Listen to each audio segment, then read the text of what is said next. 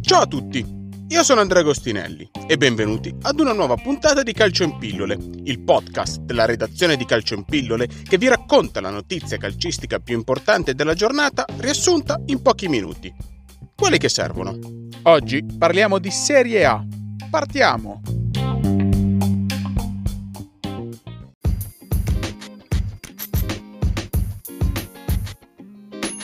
In Parma-Genoa, Graziano Pellè ha ritrovato il gol in Serie A 3379 giorni dopo l'ultima volta, mentre la doppietta di Gianluca Scamacca fa sì che il Parma si confermi la squadra che in questa stagione ha subito più gol da giocatori entrati dalla panchina, 10.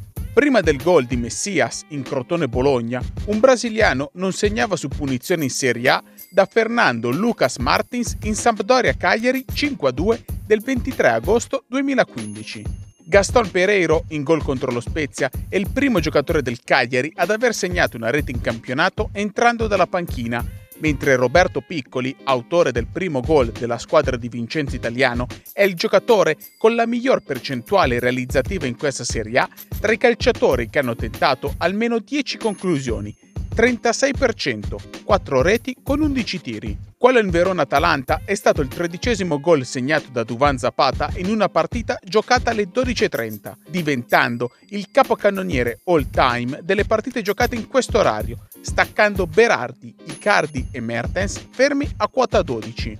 L'Udinese contro la Lazio ha subito gol in casa dopo 4 partite consecutive con la porta inviolata la rete dei biancocelesti porta la firma di Adam Marusic, il suo nono gol con la maglia della Lazio, sette dei quali sono arrivati fuori casa. Dopo 11 partite consecutive con almeno un gol subito, la Sampdoria contro il Torino non ha subito gol in casa. Il Benevento è la prima squadra neopromossa a rimanere imbattuta contro la Juventus in entrambi i match di uno stesso campionato dalla Sampdoria nella stagione 2012-2013 e la prima squadra italiana di sempre ad aver incontrato la Juventus almeno quattro volte facendole sempre gol. A 39 anni e 169 giorni, Zlatan Ibrahimovic è diventato il giocatore più anziano a raggiungere la quota di 15 gol in un singolo campionato di Serie A. Prima di lui, l'ultimo giocatore del Milan ad aver segnato almeno 15 gol in una singola stagione di Serie A era stato Carlo Spacca nella stagione 2015-2016. Lo svedese non segnava al Franchi da 14 anni e 193 giorni, più precisamente da un Fiorentina Inter del 9 settembre 2006, mentre Simon Kier ha fornito un assist in Serie A 4.438 giorni dopo la sua prima e unica volta, Palermo Udinese del 25 gennaio 2009. Infine, con la doppietta in Roma-Napoli, Dries Mertens è diventato il terzo giocatore del Napoli a segnare almeno 100 gol in Serie A e il primo giocatore belga in assoluto a raggiungere questo traguardo nel campionato italiano.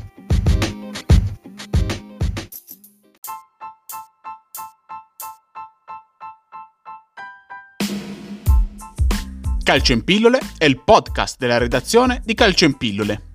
Seguiteci sui social oppure sul nostro sito calcioinpillole.com per tutti gli aggiornamenti su questa e altre notizie dal mondo del calcio.